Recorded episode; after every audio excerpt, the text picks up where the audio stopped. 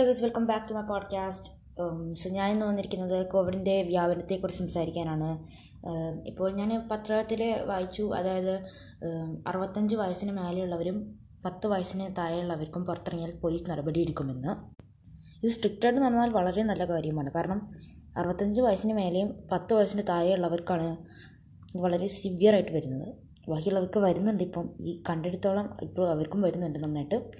പക്ഷേ ഇവർക്കാണെങ്കിൽ സിവിയറായിട്ട് വരുന്നത്. അപ്പോൾ നിങ്ങളുടെ ഫാമിലിയിൽ അറുപത്തഞ്ച് വയസ്സിന് മേലെയോ പത്ത് വയസ്സിന് താഴെയോ ഉള്ളവരാണെങ്കിൽ പുറത്തിറങ്ങരുത്. ഇത് കർശന നടപടി പോലീസ് എടുക്കും. ഗവൺമെന്റ് ഓഫീസസിലൊന്നും കേട്ടില്ല ബാക്കി ഓഫീസിലേക്കിനും കയറ്റണ്ടെന്ന് പറയാൻ നടപടി എടുക്കുന്നുണ്ട്. സോ ഇപ്പോൾ തന്നെ അവർ നമ്മളുടെ കാര്യത്തിന് വേണ്ടിയാണ്. അവർ ഇനി കാര്യത്തിന് വേണ്ടിയിട്ടാണ് ഇങ്ങനെയൊക്കെ പറയുന്നത്. ചിലവർ ഇതിനെ സപ്പോർട്ട് ചെയ്യും ചിലവർ ഇതിനെ സപ്പോർട്ട് ചെയ്യില്ല. ബട്ട് എന്തായാലും സപ്പോർട്ട് ചെയ്യുന്നുണ്ട്. കാരണം സിക്സ്റ്റി ഫൈവ് വയസ്സിനും ടെൻ ഇയേഴ്സിന്റെ അടിയിൽ പുറത്തിറങ്ങണ്ട. അതിപ്പോൾ സേഫ് അല്ല അത്രയും.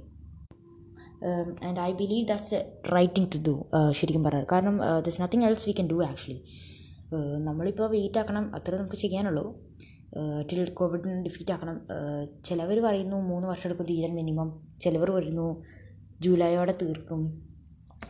ചിലവർ പറയുന്നു നവംബർ എൻഡ് വരെ